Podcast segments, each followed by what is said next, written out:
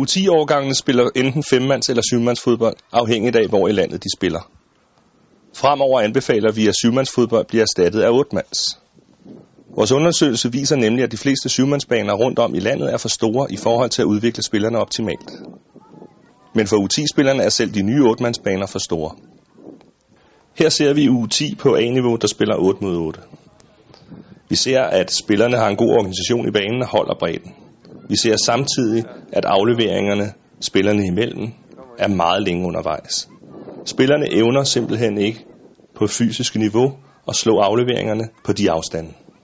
Her ser vi igen U10 8 mod 8 på A-niveau. Efter hjørnesparket bliver der et omstillingsspil til det gule hold. Vi ser, at banens størrelse gør, at løbet mod mål bliver alt for langt.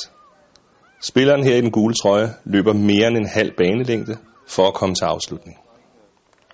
Hvor vi i U10-spillet på den store bane 8 mod 8 så, at spillerne rent fysisk havde svært ved at flytte bolden i deres pasninger fra spiller til spiller. Så ser vi nu her på u 11 spillere blot et år ældre, at de rent faktisk formår igen holde god bredde i spillet, men at der er tilpas fart i deres afleveringer.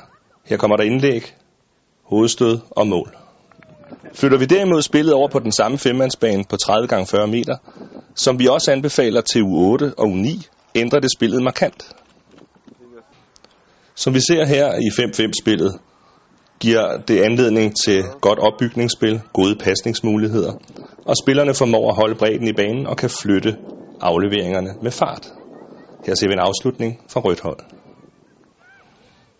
I 5 mod 5 spillet for U10 på A-niveau ser vi masser af intensitet. Vi ser spillere i 1 mod 1 dueller, vi ser dybdeløb, vi ser afslutninger fra mange vinkler, og frem for alt et spil med høj intensitet.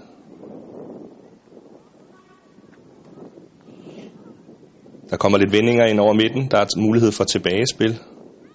Vi kommer igen i en mod en dueller og afslutning på mål. Vores undersøgelse viser faktisk, at godt 80% af spillerne har flere succesaktioner i 5 mod 5 end i 8 mod 8 og da succesaktioner er med til at udvikle og fastholde børn og unge i fodbolden, kan vi kun anbefale, at alle U10-hold spiller 5 mod 5. bus, der går en i timen, så lige 10 ind til og så